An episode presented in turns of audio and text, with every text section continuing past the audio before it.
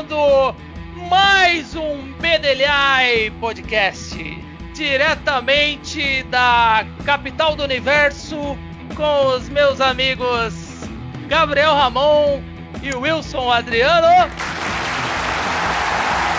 Lembrando que estamos no Instagram, segue lá a gente, arroba Bedelhai.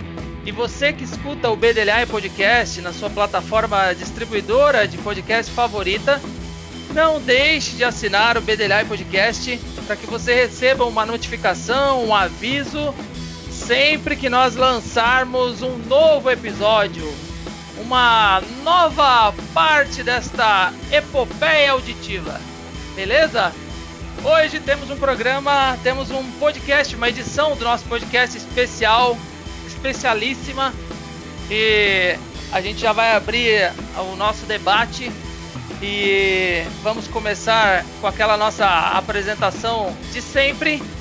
E eu começo dizendo que hoje nós falaremos com uma pessoa que já namorou com a sobrinha do Batoré. Cara, essa história eu não conheço, hein, meu? Caralho, a perna tortinha. É a garrinchinha. Fala galera, aqui é o Gabriel Ramon e hoje, cara, nós estamos com um convidado aqui que é interessante, hein? Você já ouviu ele em outros episódios, ele já foi mencionado. Foi mencionado. E talvez você vai falar, ah, então é um empalhador de pássaro? Não, não, ele tem experiência com isso, mas não é. Ah, ele é o filé mignon do estrogonofe que já foi flambado? Não, também não. Ah, será? Ele é o Scar que jogou o irmão Mufasa na ribanceira? Não. Ele tem experiência, mas não é. Fica com a gente Na aí, você vai ribanceira, saber na quem é esse ribanceira. convidado. Na ribanceira foi boa. Olá pessoal, aqui é o Adriano e eu não sei tocar nem berimbau. É grave! É grave, meus amigos, grave! A gente está aqui hoje nessa edição do, do Bedelhai Podcast e a gente está recebendo um convidado que é o Gustavo Oliveira, como a gente já tinha conversado e já tinha dado a nossa feito uma prévia lá no nosso Instagram, o Bedelhai. A gente está aqui para bater um papo descontraído com ele, falar sobre música, falar sobre as influências dele, é, como que ele começou a tocar, quais são os guitarristas que ele gosta mais. E como ele já é uma pessoa que a gente conhece, né? Meu brother, é, no sentido literal, a gente vai trocar uma ideia com ele aqui e relembrar também no meio dessa conversa algumas coisas, né? Algumas histórias engraçadas. Inclusive, e como o Gabriel mencionou aí, ele já teve a dele já tiveram presentes aí no, no primeiro episódio do, do nosso Bedelhar Podcast. E se alguém, se você o Wilson ou Gabriel quiserem iniciar com uma pergunta aí, e é, a gente vai começar esse debate, mas eu quero fazer uma pergunta primeiro, que eu acho que é uma, uma coisa legal para a galera que viu a gente anunciar no, no Instagram. Queria fazer, começar perguntando é, como que como que foi para ele, como que surgiu para ele a vontade de começar a tocar guitarra? Se ele viu algum guitarrista, se ele tinha algum amigo que tocava e isso despertou a vontade nele tocar. Primeiro, seja bem-vindo aí, obrigado por participar. Você é o primeiro, é a primeira pessoa a participar do, do, do nosso Bedelhai Podcast e a gente quer agradecer por você ter aceitado e bater esse papo com a gente. Deus lhe pague, hein? Galera, prazer estar com vocês aí. Tenho ouvido o trabalho de vocês aí, tá ficando bem legal, bem bacana. Eu vi os primeiros episódios que vocês gravaram no podcast aí. E é uma honra aí ser o primeiro convidado, né? Um episódio aí que vai ficar para a história de vocês aí. Eu vou estar fazendo parte dela aí. Um prazer. Valeu, temos um elogio. Obrigado. Temos um elogio, valeu. Então, aí eu te- então já que eu elogiei, agora tem que fazer a crítica, né, ô Gabriel? Ah, É pode lógico, mandar. Pode mandar. né? Então, eu vi, o segu- eu vi o segundo episódio de vocês falando sobre games da infância aí. Tava esperando ali a menção honrosa, né? Ah, verdade. Pensando que meu irmão me considerava o maior jogador de Street Fighter que ele já conheceu. e, a- e aí percebi que eu não fui nem citado, né? Ou seja, ou eu jogo menos do que eu acho que eu jogo, ou meu irmão ficou meio chateado com as surras que ele tomou durante a infância aí no É verdade, é mais pra esse lado aí. É mais isso, eu acho. É mais isso. Então eu quero, quero que você me responda aí essa primeira pergunta. É, como que surgiu essa vontade sua de querer tocar? Você, você tinha algum amigo que tocava guitarra? Você via algum guitarrista? Você curtia alguma banda? Gostava de algum de algum de alguma banda que te influenciou? Como é que foi? Como é que foi para você querer começar a tocar guitarra? Cara, na verdade eu lembro bem claramente assim, né? O primeiro contato que, que eu lembro de música que me chamou a atenção de música mesmo foi quando meu primo foi para passar uns dias em casa, cara. A gente morava no litoral lá em São Paulo, né? Uhum. E aí, eu não lembro se era a época que tava rolando Hollywood Rock, enfim, não lembro, cara. Ah, Só sei que ele levou um material, mano, do, do Nirvana e do Pearl Jam, assim, tá ligado? O Nirvana tocando no Hollywood Rock, foi uma coisa assim, cara, eu não, não lembro direito. Isso foi lá pra 91, 92, cara. E foi a Acho que é primeira vez naquela- que eu- naquela época que, ó, que tocou até El Seven, acho, no Hollywood Rock também, junto. Isso, isso. Acredito que é Aham. bem nesse- nessa época mesmo. Sim. E ali foi o primeiro, primeiro contato que eu tive com música que me chamou a atenção, assim, né? Não, Uhum. não da guitarra em específico, assim, mas que me fez prestar atenção em música, assim, né?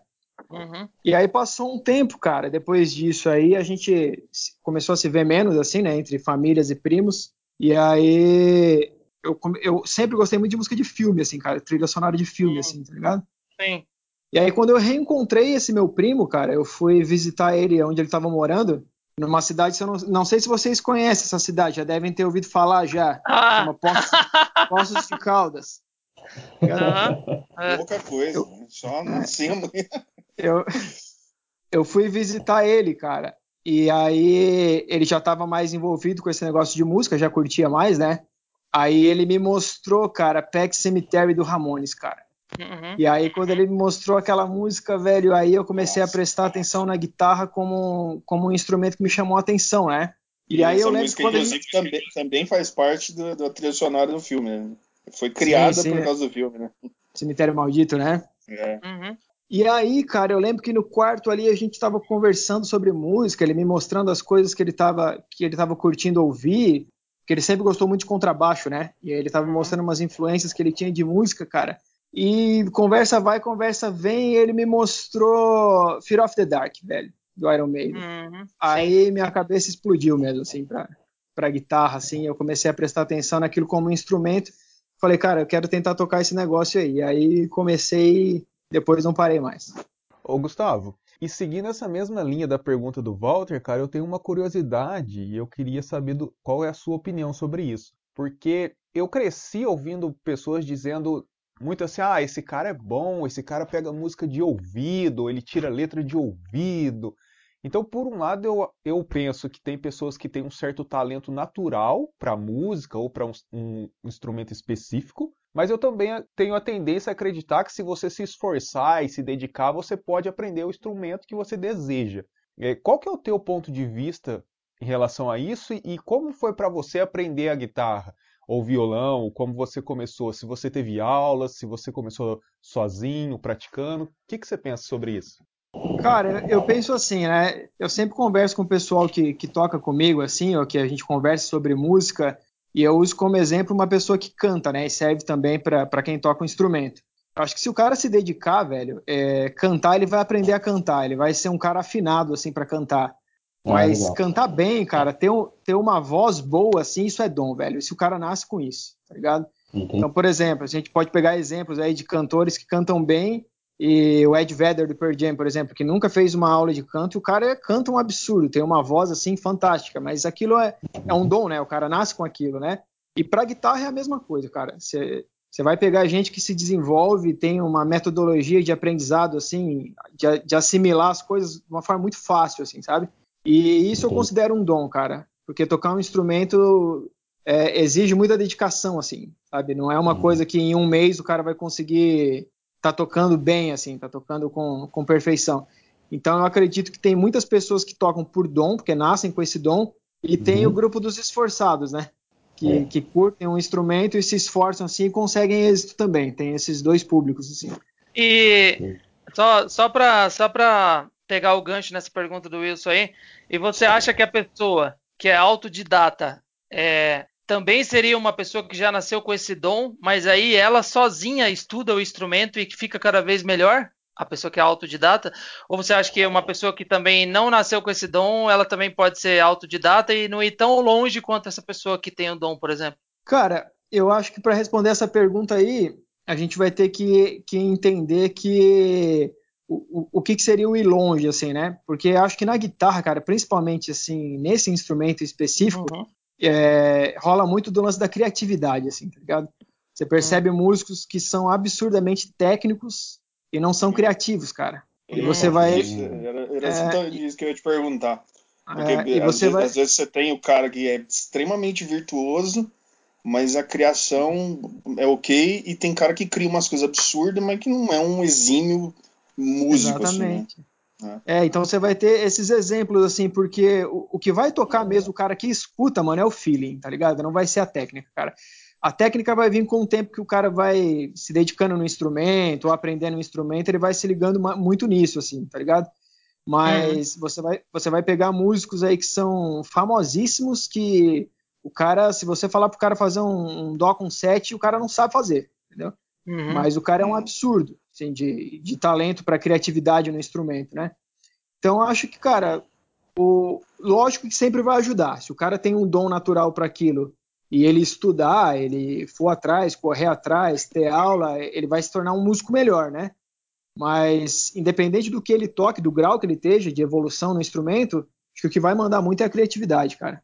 E para você, como que foi, Gustavo? Você fez aulas, você... Eu lembro que vendia nas bancas aquelas revistinhas ensinando o pessoal a tocar violão, as coisas. Como, é que foi para você? Ah, cara, no começo era, era difícil, hein, meu? Às vezes eu, eu converso assim com as pessoas que tocam comigo. Hoje a gente tem instrumentos de qualidade pra caramba, assim, né? Mas no começo, velho, eu lembro que a minha primeira guitarra, cara, era uma, uma Golden. E isso eu comprei essa guitarra em 98, mano. E eu ainda era feliz, hein, velho. Uhum, Porque meu primeiro, meu primeiro instrumento mesmo que eu tive contato foi de um brother meu lá do ABC, lá em São Paulo, que era uma tonante, cara. É, é, uma assim, tonante. É, é, na verdade, você dá uma tonante para alguém para ele desistir da música, tá ligado? Uhum, é mais ou menos é. assim. Sim. Porque se o, cara, se o cara passar por ali é porque ele quer mesmo, assim, tá ligado? Uhum. E aí eu lembro que eu comprei a minha primeira guitarra, cara. Eu lembro até hoje, eu paguei 250 reais nessa guitarra, mano. E uhum. quando eu abri ela para fazer limpeza, essas coisas, tinha até um pedaço de pé de moleque na parte elétrica, mano. Eu lembro, eu lembro que isso aconteceu aí. aí. E, cara, Caraca. era assim, era de, é, cada meia hora de, de aula era para sangrar os dedos, cara. Era muito dura, mano. A guitarra era muito uhum. dura, assim, as coisas não tinham muita qualidade, tá ligado? Então, o uhum. começo, assim, o, o Adriano, foi, foi difícil, cara tem, tem que ter muita dedicação, assim, e eu já tive muita revista dessa de banca, tá ligado? Só que você não tinha afinador para vender assim com, com facilidade como você tem hoje. Você não tinha equipamentos assim para te auxiliar no estudo, tá ligado? Uhum. Então você afinava de ouvido e acabava de afinar, tava tudo desafinado e você não conseguia tocar e você não sabia se estava tocando errado ou se era o instrumento. Cara, era bem complicado assim. O começo foi difícil. Mas depois, conforme as coisas foram evoluindo, assim, foi, foi facilitando bastante, cara, no aprendizado, assim. Mas o começo é sempre muito complicado. E você nunca chegou a fazer aula? Porque eu, a, a, a, sensação que eu tinha, já naquela época de adolescência, e já já a gente vai falar um pouco mais sobre isso, porque na época que a gente era adolescente, eu tinha a sensação de, de haver mais bandas brasileiras tocando e famosas, e ouvir mais do que eu ouço hoje. Mas eu lembro que eu tinha a impressão de que para você ter aula de música, você teria que pagar muito caro, que era algo fora da, da minha realidade, por exemplo. Porque hoje, um, um, outro ponto que eu quero colocar é, é o acesso que a gente tem à informação, né? Você entra no YouTube, você acha qualquer pessoa ensinando qualquer tipo de instrumento, seja o que for. Né? Naquela época isso nem existia pra gente. Então, eu, eu lembro dessas revistinhas, né? Mas eu não lembro de mais nada além de, nossa, tem o professor, mas você vai ter que pagar caro se você quiser aprender. Como foi para você? Você chegou a ter aulas ou, ou você ficou nessa tentativa sozinho e dedicação? Cara, eu passei um período tentando assim sozinho, porque acesso à aula naquela época era muito difícil, mano, era muito caro. Tá eu lembro, verdade.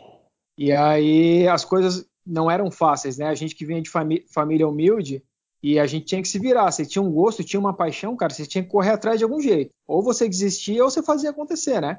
E aí, cara, uma das estratégias que eu, que eu fazia, além de pegar essas revistinhas de banca, assim, que é, é muito limitado, né? Ela te dá o básico do básico para você tocar ali, né? Eu ia uhum. muito em sebo, Adriano. E em sebo ah. eu ia ah. vasculhando, tá ligado? É, livros uhum. de, de, de, música, como aprender a tocar guitarra, tá ligado? Uhum. Só Legal. que sozinho, sozinho é muito difícil, cara, porque para você entender os termos técnicos de música, assim, é uma coisa complicada, né? E aí, com o meu primeiro emprego, cara, quando eu comecei a trabalhar com 14 anos lá, eu reservava uma grana e comecei a fazer aula mesmo. Assim. Ah, que e aí, legal, cara. E aí foi necessário, cara, para expandir um pouco o universo, assim, do, de como fazer, como tocar, foi necessário ter a ajuda de alguém, senão acho que eu teria desistido. E eu lembro que eu tinha um tio que ele tocava viola, e ele tocava muito bem viola, mas ele, por exemplo, ele não sabia ler uma partitura. Né? Ele uhum. aprendeu no próprio instrumento, né? É, partitura, cara, vou te falar que é uma coisa que, que, são poucos músicos assim que a gente conhece, que a gente admira, a gente que é do, do rock, assim, desse universo. Mesmo dentro desse universo, são poucos, caras, os músicos que leem partitura mesmo, porque é já uma coisa muito mais clássica, assim, tá ligado? Você vai ter Cara, eu vou te falar que 99% dos guitarristas que a gente acompanha ou de, de outros músicos não leem partitura. Ler partitura é uma coisa muito complicada mesmo, assim. Precisa de muita dedicação. O que a gente mais faz, assim, o Adriano, é ler tablatura, cara. Tablatura. É um pouco diferente, é, um pouco diferente da partitura, né? A tablatura ela te dá a marcação do que fazer. A tablatura você não precisa ter ouvido a música para você tocar, né? Se você ah, sabe ler tablatura, você sabe o tempo, você sabe o ritmo, você sabe o que tocar na hora, na hora que for preciso, sem ouvir a música nenhuma vez. A tablatura não, ela já te dá as marcações, mas você precisa ter conhecimento da música para tocar, assim. Mas é o mais uhum. comum, é o que a maioria dos músicos faz. Interessante, cara, eu nem conhecia esse termo. Muito legal. Tem banda, inclusive, que usa isso aí para gravar, que os caras nem se encontram, né? Vai direto pro estúdio. É. O cara ensaia em casa sozinho, com com, com a tablatura, encontra e grava. É, é absurdo, acho né? que o, o, exemplo mais, mais conhecido no meio da música assim, é o Dream Theater, né, cara? O Dream Theater é. faz muito isso, né? Uhum. Eles gravam separado, cada um grava no seu estúdio particular, depois faz a mixagem do som e colocando uma faixa em cima da outra, eles fazem um disco, assim, cara, sem nem precisar se encontrar. Assim. A tablatura seria, funcionaria mais ou menos como se ela fosse um guia, assim. Você já conhece a música e aí você vai, você pega uma tablatura e você toca a música desde que você já conheça. É isso que você quer dizer? É, a tablatura, sim. Por exemplo, é, o primeiro, o primeiro exemplo para tirar música é de ouvido, né? Todo mundo uhum. tenta, né? Ah, vou ouvir a música aqui e vou, e vou tirar de ouvido. A tablatura ela facilita esse processo, entendeu? Porque ela te dá a tonalidade que a música está sendo tocada Sim. e te mostra exatamente em pontos quais são as casas e as cordas que você precisa tocar, entendeu? Mas aí uhum. você precisa ter conhecimento de técnica e conhecer a música para tocar, né? Na partitura sim. você já não precisaria, mas na tablatura sim. Dentro disso aí, nessa questão de desenvolvimento, de você, de cada pessoa é, toca de um jeito, cada pessoa tem, igual a gente falou no começo, se há um dom ou se a pessoa se esforça, você acha que tem um limite? Você acha que a pessoa que toca ela chega num limite que ela fala assim, cara, eu não consigo passar daqui? Não. Não, cara, é infinito, o negócio é infinito, mano. Você vai pegar. Eu vejo isso, cara, e às vezes isso é uma inspiração e às vezes isso é, é uma questão de frustrante. desânimo, assim, né? É. é frustrante. Porque você pega guitarristas aqui no Brasil, a gente tem um celeiro de músicos assim fantásticos, cara, principalmente na guitarra, assim, tá ligado? Uhum. A gente tem Gustavo Guerra, que eu acompanho, que é um guitarrista muito famoso, assim, ele tem umas plataformas assim que ele usa digitais e YouTube é uma delas, né? Uhum. E às vezes ele fala sobre a frustração dele de não conseguir executar algumas coisas na guitarra, cara. E você olha para ele e fala assim, cara, como que esse cara não consegue executar, mano? O cara é muito bom, velho. O cara é monstruoso, uhum. assim, né? Sim. E outro exemplo que me marcou muito também foi o Marty Friedman, cara. Quando uhum. ele sai, ele sai do Megadeth e vai para o Japão porque na cabeça dele ele tinha estagnado ali, ele queria aprender coisa nova, tinha muita coisa que ele queria estudar ainda, ele não tinha tempo para estudar, para executar, hum. para aprender, né? É por estar então, na banda, né? É, um baita de um compromisso, né? Sim. Então, acho assim, cara, é um universo infinito, velho. Música, acho que por mais que o cara aprenda, ele nunca vai falar, eu sei tudo, assim. Dentro desses, essa questão que você falou do Gustavo Guerra, tem alguns outros guitarristas que eu já sei alguns que você curte mas que você diria que são caras que fariam sucesso em qualquer banda fora daqui do Brasil, em qualquer lugar do mundo? Ah, cara, eu vou te falar que o Kiko Loureiro responde por mim, né? Não, não preciso nem, não precisaria nem responder assim a pergunta, né? O Brasil, cara, tem músicos muito bons porque a gente tem um diferencial que é as características da música brasileira, assim, né? Que os caras não, não têm lá fora, assim. Uhum. Então, esses guitarristas que saem daqui, eles saem com uma pegada, assim, cara, muito diferente daquilo que os caras têm lá fora, né? Uhum. Lógico que o, que o contrário também é verdadeiro aqui no Brasil. Mas a música brasileira ela é muito rica, cara. Ela é muito, cheia, ela é muito cheia de ritmo, ela é muito cheia de harmonia, assim, tá ligado? Uhum. E os músicos que começam a estudar música no Brasil aqui e que usam essa influência, eles se destacam bastante, assim, tá ligado? Então a gente tem, cara, eu, eu vejo o Brasil como um dos países com o maior número de um dos maiores números de guitarristas talentosos, assim, tá ligado? Uhum. Eu vou te dizer que Eduardo Ardanui, Juninho Afran, Sidney Carvalho, o próprio Gustavo Guerra mesmo, aquele Rodrigo Flauzino, esses caras tocariam fácil em qualquer música, em qualquer banda do mundo, assim, fácil. É, eu, eu fiz essa. embora, embora, né, o que você falou, essas, essa diversidade que tem no Brasil, ela seja boa, né, na formação do músico. Mas você acha que o Brasil é um país ruim para o músico que quer tocar rock, metal e tal, ou não? Cara, eu vou te falar que do mesmo jeito que o Kiko Loureiro respondeu a pergunta anterior, as bandas aí como Sepultura, Angra vão responder essa tua pergunta assim. Quem faz música no Brasil, principalmente né, para esse nível, para esse público, que é rock, metal, tem que fazer música para fora, cara. Porque aqui no Brasil é muito complicado, é muito difícil, tá ligado? Uhum. Você vê mesmo na época que a gente tocava assim, à noite aí, a aceitação para quem vai tocar esse tipo de música, cara, é muito difícil, tá ligado? Se você uhum. for falar em, em termos de cover artístico mesmo, é, o sertanejo universitário aí ganha 10 vezes mais do que um músico de rock metal vai ganhar tocando à noite, assim, se tiver espaço para tocar, né? Uhum. Então, assim, é bem difícil, porque tudo relacionado à música é muito caro, desde aula, equipamento, e o retorno disso para quem toca música aqui, cara, é, é muito fraco, assim, é muito pouco. Uhum. Então, eu, eu considero é. o Brasil, assim, não um lugar ideal para quem gosta desse tipo de música, assim, desse tipo de som. Uhum.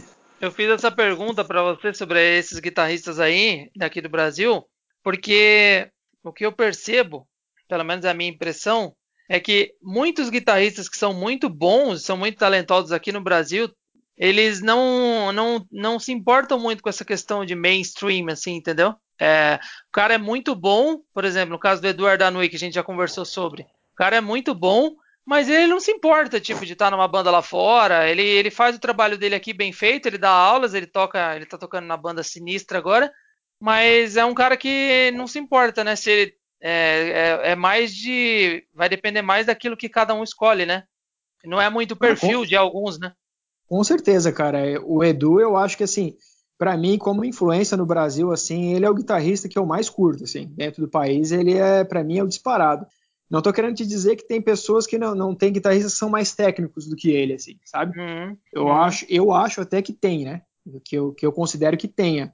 Mas isso não significa que o cara vai te cativar ou que ele seja melhor do que o outro, entendeu? Porque eu, eu além de achar o Edu muito criativo, mano, eu acho que ele tem uma personalidade muito própria dele, assim, entendeu? É, ele tem. Ele, é, ele é um cara que tem uma pegada e uma criatividade, assim, absurda, cara. E eu acredito que se ele fosse ligado mais a esse negócio de marketing, cara, ele ia ser reconhecido mundialmente, assim, porque o cara ele tem um, uma facilidade de criação assim absurda, mano. Você percebe nos solos mesmo do Dr. Sim, né? Sim, ele é sim. é muito bom de criação, assim. Eu considero ele sim. um cara fantástico mesmo. Assim. E seguindo essa mesma linha da pergunta do Gabi sobre esse tipo de música no Brasil, né? Eu lembro que na minha adolescência, cara, tinha, tinha várias bandas de rock nacional que faziam sucesso, né? Já, a gente já tinha vindo ali de Cazuza, Legião Urbana, né? E quando eu era adolescente tinha o Charlie Brown Jr., Raimundos. Eu lembro que tinha uma, acho que chamava Xamã. Então eu, eu ouvia bandas nacionais nas rádios, na TV, próprio Mamonas Assassinos, cara, que tinha uma pegada de rock and roll também. E depois isso a minha a minha sensação é que isso foi mudando. Teve uma época do funk, o rap, hoje a gente vê bastante trappers fazendo sucesso, o próprio sertanejo. Eu queria ou ouvir um pouco a sua opinião sobre isso, sobre esse momento do rock and roll no Brasil. E, e uma outra sensação que eu tenho agora é, é, a oportunidade de que o músico tem de, de levar o seu trabalho para as pessoas através da internet. É, eu, por exemplo, acompanho alguns músicos, cantores de países diferentes que eles cantam às vezes no próprio quarto, às vezes em um estúdio, mas ele coloca esse, esse trabalho dele na internet, no YouTube, por exemplo, e ele consegue ganhar um dinheiro com isso, consegue viver da música através da internet. Né? Então pode ser que, que seja um momento melhor do que foi há 10 anos atrás. Cara, eu sempre vi assim, essa é a minha opinião, né? É lógico que nem todo mundo vai concordar com isso. Mas eu vejo as bandas nacionais, assim, que fazem música para os públicos aqui dentro do país mesmo, cara. Se ela não é underground, são bandas muito de momentos, assim, sabe, cara? Você vai ver bandas que não têm uma identidade fixa, assim, dependendo do que está sendo sucesso no, em um determinado período, é aquilo, a, a, banda vai se adaptando com aquilo, né? Então hum. você você tem bandas aí que, que você pode dizer que tem uma identidade fixa, né? Que trabalham com um som mais underground, né? É, pegar exemplos aí de Inocentes, Garotos Podres, né? O Ratos de Porão, que são, que são bandas assim que não são bandas de mídia, né? Uhum. E, que, e que tem bandas que, que vão seguindo essa, essa tendência nacional, né? Que desde que eu sou pivete, assim, criança, eu me lembro que conforme as coisas vão mudando, elas vão se adaptando àquele estilo que está que tá no momento, assim, né? Então eu vejo, cara, que o rock mesmo, cara, o rock e o metal mesmo no Brasil, a cena nunca foi uma cena assim muito grande, muito aberta, né? Entendi. É mais para esse, mas é, é mais para esse tipo de, de banda popular, banda de rádio, assim, né? Banda que vai fazer música para tocar em rádio, assim, né? Então eu não consigo te determinar se, se foi maior ou se foi menor, porque eu não lembro de um período que, ó, esse período que foi bom, tá ligado? Entendi. É lógico, a gente, a gente fica sabendo de trabalho, acompanhando o trabalho, por exemplo, é, do Max no Sepultura naquela época, né? Nossa, era um absurdo o que o Sepultura fazia. Mas no Brasil a banda nunca foi reconhecida, né, cara? Os caras nunca tiveram um reconhecimento que eles tiveram lá fora. É. Um pouco antes da banda, um pouco antes da banda se separar, Wilson, só pra você ter uma ideia, mano, os caras estavam para ser a maior banda de, de metal pesado do mundo, cara. Os caras já tinham passado aquilo que o Slayer tinha feito, entendeu? Antes dos caras se separarem, eles estavam se preparando para ser a maior banda do mundo de metal. E aqui, se você for falar dos caras aqui no Brasil, a galera ainda fala que é gritaria, que é berreiro, não tem um uhum. terço do respeito que os caras conquistaram lá fora, assim, é. Então acho que a, gente que é um pouco do, do, do, metal ficou muito no Brasil assim, o cara que fala, ah, puta, eu gosto de metal, automaticamente o cara associa ao Sepultura e associa a gritaria, a barulho de demais, enfim. É, é o máximo é. que o brasileiro sabe de metal é o Sepultura, que é, é um estilo muito específico. Sim, cara, eu tava vendo, Gabriel, em cima disso aí que você tá falando, cara, eu tava vendo uma pesquisa sobre bandas que, que a galera curte, principalmente na Europa, né? Bandas de metal extremo, e uhum. você vê nomes como Crisium, cara, Dorsal Atlântica, aí você fala assim, pô, os caras conhecem Dorsal, mano. Então, os caras, e aqui né? ninguém sabe quem é, né? É, e aqui os caras não dão o valor, assim, que os caras como músico, né, os caras como Sim. banda mesmo. Então, assim, essa pergunta para mim, cara, é uma incógnita, assim, eu não, não conseguiria te dizer qual foi o período que, que eu vi a cena sendo boa no Brasil, assim. A gente vê bastante movimentos undergrounds, assim, né, querendo levar o nome, assim, do movimento, mas período bom, assim, eu não, não me lembro, é, assim. Isso, e é até interessante o que você falou da, das bandas nacionais, que, por exemplo, eu, quando comecei a ouvir rock, música, assim, eu era criança ainda, as bandas que eu, que eu ouvi eram Titãs e Raimundos, principalmente, né? Uhum. E o Raimundos, o, as duas, né? Mas principalmente o Titãs, se você pegar os primeiros álbuns do Titãs, era, era mais violento, assim, era mais incômodo, assim, eram umas letras, sabe, que... Arnaldo Antunes escrevendo ainda, né? Sim, nossa, era, era, era outro jeito, cara. E depois foi mudando muito, foi se adaptando. Aí saiu o Arnaldo Antunes, que é um puta de um compositor, né? E aí, meu, assim, se eu ouvir as últimas coisas que o Titãs fez nos últimos anos, nossa, cara, não tem nada a ver com o primeiro, né? Então, isso que o Gustavo falou, puta, eu concordo muito. O Raimundos, por exemplo, Mas... ele explodiu com aquele Só no Forever lá, né? Que era uma capa uhum. meio zoada, assim, com pagode e tudo. E as, cara, as letras, cara, parece assim, história de criança. Se olhar as letras do Raimundos dos CDs anteriores, que, cara, era, era droga e sexo o tempo todo, assim, nas letras. Né? Uhum. Então, realmente foi. Os caras iam se adaptando, mas. É, porque senão não vendia, cara. Não tinha como, assim, é. não tinha espaço. Né? O cara nunca ia conseguir aparecer num Faustão da vida. E a gente sabe que o cara só consegue ganhar dinheiro, né, cara, se ele consegue ter um apoio da mídia, de certa forma. É, é sobre isso, é sobre isso que eu ia falar agora. é, você não acha que chega uma hora que mesmo o cara que está vivendo no underground, por exemplo, eu lembro de Dead Fish, eu lembro de CPM 22 fazendo um hardcore, né, muito diferente do que eles começaram a fazer depois. É, e, e, eu já vi vocalistas de bandas, por exemplo, o, o Cadu Pellegrini, que, era, que é vocalista do Kiara Rocks lá, que tocou muito lá em Poços também, aí em Poços. Uma vez eu vi uma entrevista dele falando, cara, a banda era underground, mas uhum. o que, que adianta ser underground e andar com um real no bolso? Eu preciso comer, né? Então, então assim, ele falou, cara, a gente adaptou as músicas para tocar em rádio, para tocar na malhação, para tocar no não sei o que, entendeu? É verdade. O que, que você acha disso? Você acha que tem bandas que conseguem se manter no underground e aí elas nem aparecem em lugar nenhum e o cara não toca para ganhar dinheiro, ele toca porque ele gosta? Porque eu já, você sabe, né? A gente já tocou em lugares e você sabe que tinha bandas que tocavam, até pagavam para tocar, né? Certeza. E você acha que o cara vai se manter nesse meio porque ele gosta, não porque ele quer ganhar dinheiro? Ou você acha que se o cara quiser continuar, é uma hora ele vai ter que mudar o estilo e aí a gente não sabe também se o público que gostava da banda vai achar legal, né? É, cara, eu acho que aí é a opção, acho que é a opção particular de cada um, né?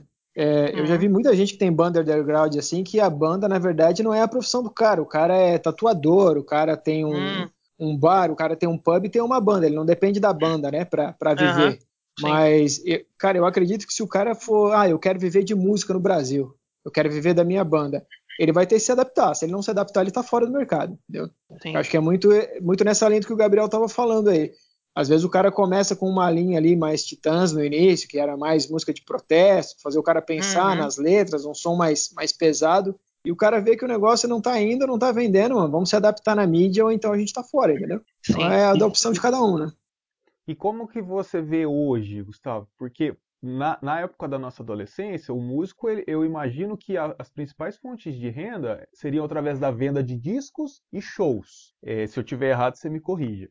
Mas hoje o cara consegue, por exemplo, colocar a música dele no Spotify, nas plataformas digitais, ele consegue colocar o trabalho dele no YouTube, ele consegue, ele consegue vender o trabalho dele sem depender tanto de uma produtora, por exemplo, ou de uma rádio, ou de um programa de televisão.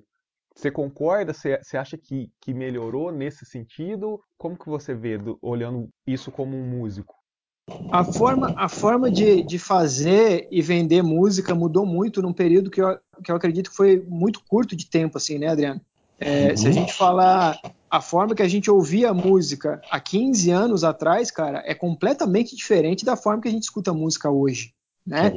Antigamente a gente ia lá, comprava um vinil, comprava um CD, tinha um aparelho para reproduzir hoje. Hoje a mídia da música é nada, né?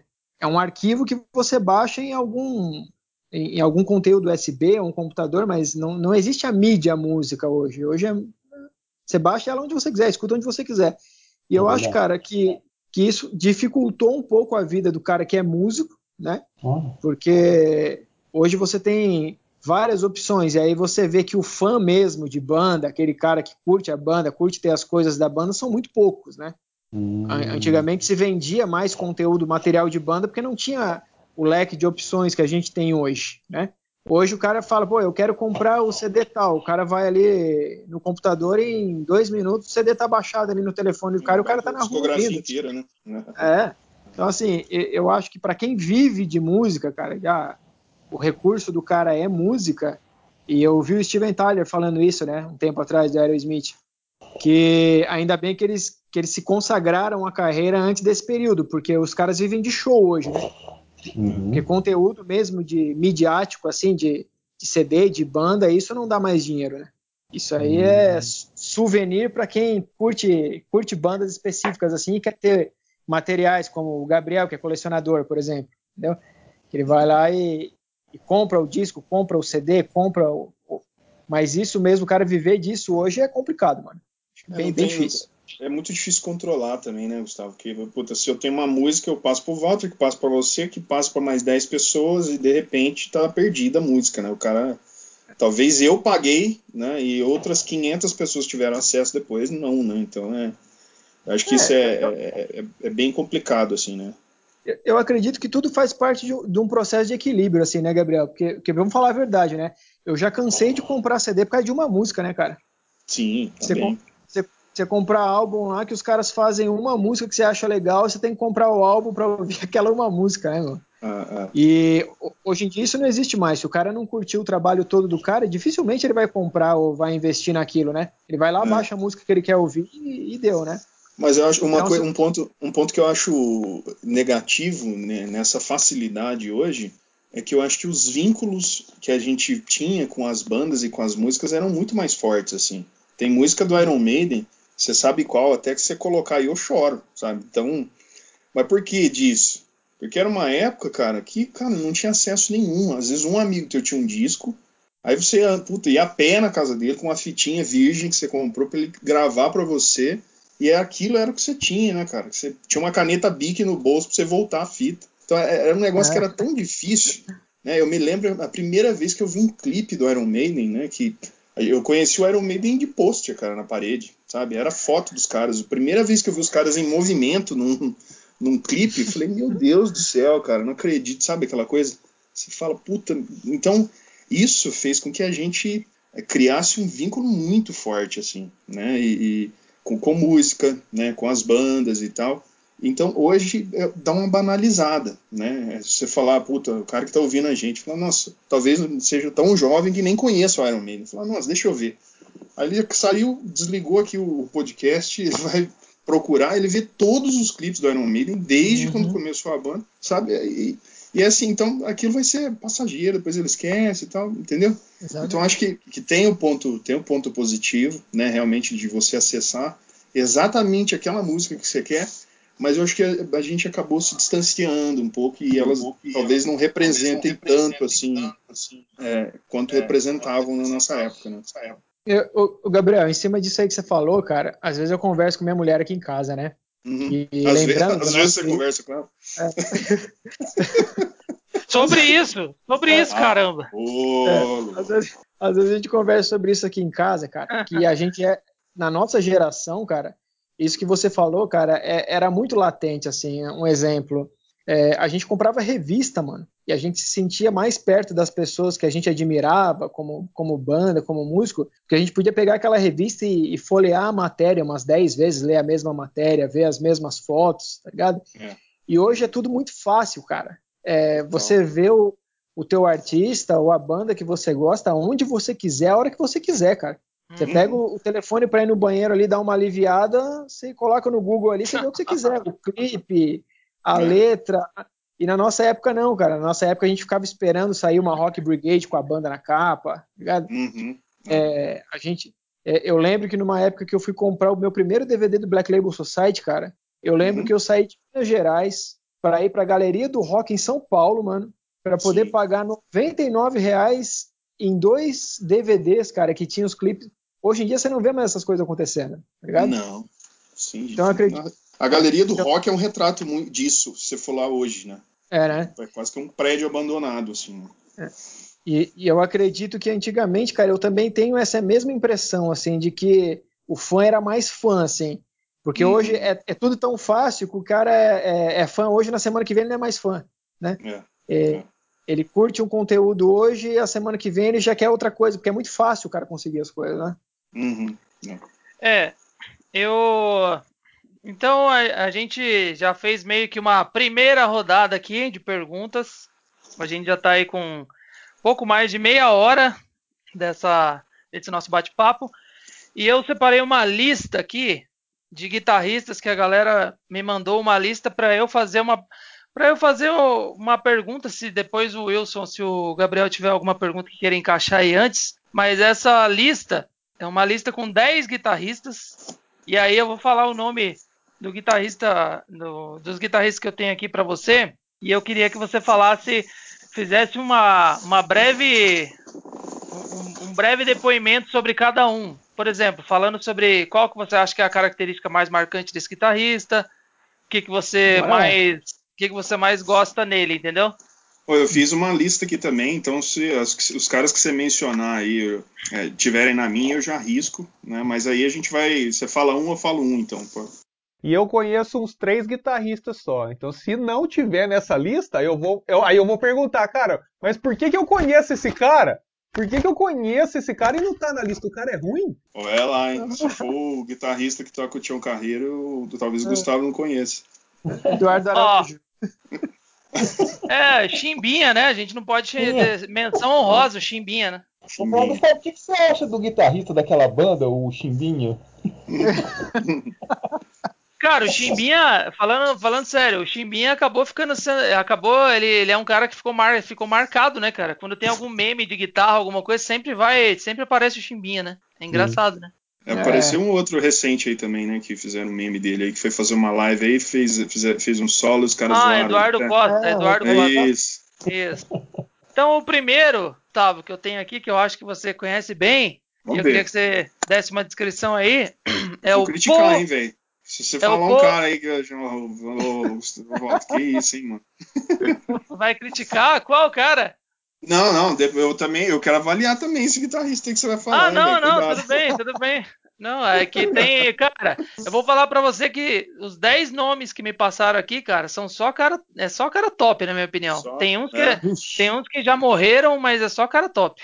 Vamos ver. É, o primeiro, existe uma, existe uma lenda dentro da música, e eu, eu acho que esse cara é uma lenda da guitarra, e eu queria saber a sua opinião. Se esse cara, naquela época, é, naquela época de Woodstock, enfim, se você considera esse cara o cara que, que meio que despertou as pessoas para o instrumento, e se ele, lógico, é, pessoas- a maioria das pessoas que consideram, quem gosta de guitarra, considera ele um símbolo. Mas eu queria saber a sua opinião sobre Jimi Hendrix. O que, que você acha sobre ele? Cara, Hendrix teve uma época que eu escutava muito Jimi Hendrix, assim. E eu acho ele um guitarrista, assim, muito bom, cara. Eu acho ele um guitarrista fantástico. Ele não é um cara que eu vou te dizer que me influenciou muito na forma que eu de tocar a guitarra, assim. Uhum. Mas, cara, um virtuosismo absurdo, assim, cara. A forma de explorar a guitarra, entendeu? E a forma de, de tocar a música de uma forma diferente do que tinha na época, assim, o cara era um mito, velho. Era, ele era é- muito é- bom. É importante lembrar também que o, o teu pai influenciou o Hendrix, inclusive, né? Porque ele jogou fogo na tua cara e o Hendrix jogava fogo na guitarra. Então, meu pai gostava bastante, né, cara? Tanto que quis imitar Meu pai? ele. Ô, meu pai, vamos, vamos fazer uma. Vamos fazer uma, abrir um parênteses aqui. Já o Gabriel mandou essa daí, eu lembrei. Não sei se você se lembra, mas o, mas o nosso pai, ele sempre gostou. na- lá em casa era, um lado era o sertanejo, né, que era minha mãe, e o outro lado era o rock, que era meu pai, né? E aí, eu não sei se você se lembra, mas meu pai até contou que ele foi uma vez no show do Deep Purple lá no Aramaçã, lá em Santo André. Não sei se você se lembra dessa, Lembro, De- cara. desse episódio que ele contou, né? Bem legal. Eu lembro, é, meu pai, eu lembro muito do meu pai em casa ouvindo Dire Straits, assim, Mark Knopfler, né, outra referência, assim, Isso. monstruosa do Putz, instrumento, tá na né, minha Aham. lista, velho. E, e o Purple na época do Blackmoor ainda, né, cara, antes de Steve Morse, enfim, eu lembro disso. Sim. Gabriel, manda, Hum. manda um seu aí, então. Então, cara, eu vou te falar um guitarrista aqui que, nossa, é, eu tive a, a felicidade de ver esse cara ao vivo três vezes. e, às vezes que eu vi, eu vi, teve uma vez que eu vi ele muito perto, e inclusive encostei numa paleta que ele jogou, mas não peguei. Mas eu peguei do baixista também, que tem aqui comigo. E, cara, embora ele seja um cara meio paradão assim, Ah, eu nunca vi um guitarrista com tanta presença assim num, num, num palco. Que é o Tony Iommi. Queria que você me falasse o que, que você acha. Cara, o Tony Iommi, pra quem toca guitarra, instrumento assim, tem ele como um riff maker, né? Ele é aquele cara assim que não vai ser o técnico absoluto da guitarra, mas o cara cria riff que te gruda na cabeça de um jeito, mano, que o cara sai assoviando as coisas que o cara cria assim na guitarra, tá ligado? Sim. Sem, e, sem, e sem contar que o cara é uma lenda, né, mano? O cara é o guitarrista do Black Sabbath, né, velho? Então, É, ele, é- ele, ele consegue, ele- o que eu acho uma característica dele interessante é o, é o peso, mesmo em músicas que não são tão rápidas assim, né? sim, ele tem às uma é um cadência de riff. som, né? Isso, exatamente. Eu, Wilson, no- t- talvez você não, não saiba, mas esse guitarrista, cara, ele perdeu a ponta dos dedos da mão. E Caramba. ele, ele é canhoto, Uhum. e a mão que ele faz solo, né, que é a mão esquerda, é, é justamente onde ele perdeu a ponta dos dedos. Então ele toca com prótese. Nossa, É, tem uma história incrível esse cara. que jeito que ele perdeu a ponta do Ele perdeu numa, numa fábrica em Birmingham, né? Que, que a- ele é nascido lá. E eu não sei se era uma metalúrgica, alguma coisa assim. Mas ele cortou a ponta dos três dedos, cara. O indicador, anelar e médio. E aí, pra continuar tocando, ele colocou uma prótese. É, você vê o esforço do cara. E ele, Ah. inclusive, você vendo clipes, né, shows, você consegue ver claramente, assim, né, a ponta do dedo, as pontas dos dedos, assim, ele tem uma, uma prótese, né. É, cara, eu vou te dizer assim, Gabriel, que o, o Tony Iommi é, são guitarristas que têm essa característica, assim, sabe? O Mark Knopfler, um exemplo, que é, pá, é extremamente técnico, assim, cara. São Uhum. caras que criam, que criam com cinco notas o que guitarristas com, não criam com mil, assim, tá ligado? Uhum, uhum. Os caras fazem com um riff o que outros guitarristas não fariam com 10, assim. Eles são é uma característica marcante do Tony Iommi, assim, a, a qualidade dos riffs que, os cara, que o cara faz, assim, é, uma- é impressionante. E, o- e aproveitando que você mencionou o Mark Knopfler aí, que era um dos caras que, que tá na minha lista, ele tem uma técnica bastante peculiar, assim, que eu não me lembro de outros caras tocando como ele, que é justamente não usar paleta, né? Eu não sei o nome dessa técnica, Gustavo, mas se você puder falar disso, o quanto isso é complicado. Cara, acho que isso é uma das coisas mais difíceis que tem pro guitarrista, mano. E o Mark Knopfler, o, o Gabriel, ele ainda, ele- além de não tocar com palheta, tem músicas que ele toca só com os dedos, fazendo a improvisação, que a gente conhece como solo mesmo na música, né? Uhum. Ele só lá com os dedos. Ele vai além ainda, cara, que ele toca com palheta e dedo ao mesmo tempo, cara, que é mais difícil ainda, velho. Tá ligado? Você tem, você tem que segurar a palheta e além de usar, tirar o som das cordas que, que você tá tocando com a palheta e tocar com os dedos, cara, é uma coisa muito difícil, mano. Por quê? Ah, é difícil de conseguir fazer isso? Não é difícil de conseguir fazer isso em si, mas você tirar o som limpo do jeito que ele toca limpo, porque o Mark Knopfler não é um cara que toca com o som sujo. Ele não é um Uhum. cara que toca com a, a guitarra cheia de efeito, com um wah no pedal, não. Ele toca a Uhum. guitarra limpa, mano. E você vê a precisão cirúrgica do cara nos ataques, assim, tá ligado? É, Aí você consegue ouvir melhor. Se o cara errar, você consegue ouvir tudo, né? sim, não, se o sim. cara errar, entrega, né? É, se ele é errar, perfeito entrega. na, na, na execução, né, cara? E eu, e eu vou te dizer que ele e o John Mayer lá pra tocar com palheta e dedo, assim, cara, acho que são os dois guitarristas que, que mais impressionam, assim, vendo, vendo eles tocando. O Gabriel falou do, do Tom Iommi sobre a- os dedos e tal. Eu lembrei do Rick Allen, que é o baterista do Def Leppard, né? Que o cara não tem um braço, É, não enfim. tem um braço, é verdade. E também é um, é um sinônimo de superação, né? Enfim. Sim, sim. É, é, e ele, ele chegou a fazer sucesso ainda tendo os dois braços, né? E então, Uhum. nossa, o cara teve Pior que passar ainda, por... né? Não é que ele nasceu com um problema que também seria terrível, né? Mas é que ele so- aprendeu de um jeito e depois teve que reaprender, né? Por ter perdido Ah. o braço. Né? Sim. É, o outro guitarrista que eu tenho aqui, Gustavo, eu vou fazer uma, uma, uma pergunta e vou falar dele para ver o que, que você acha.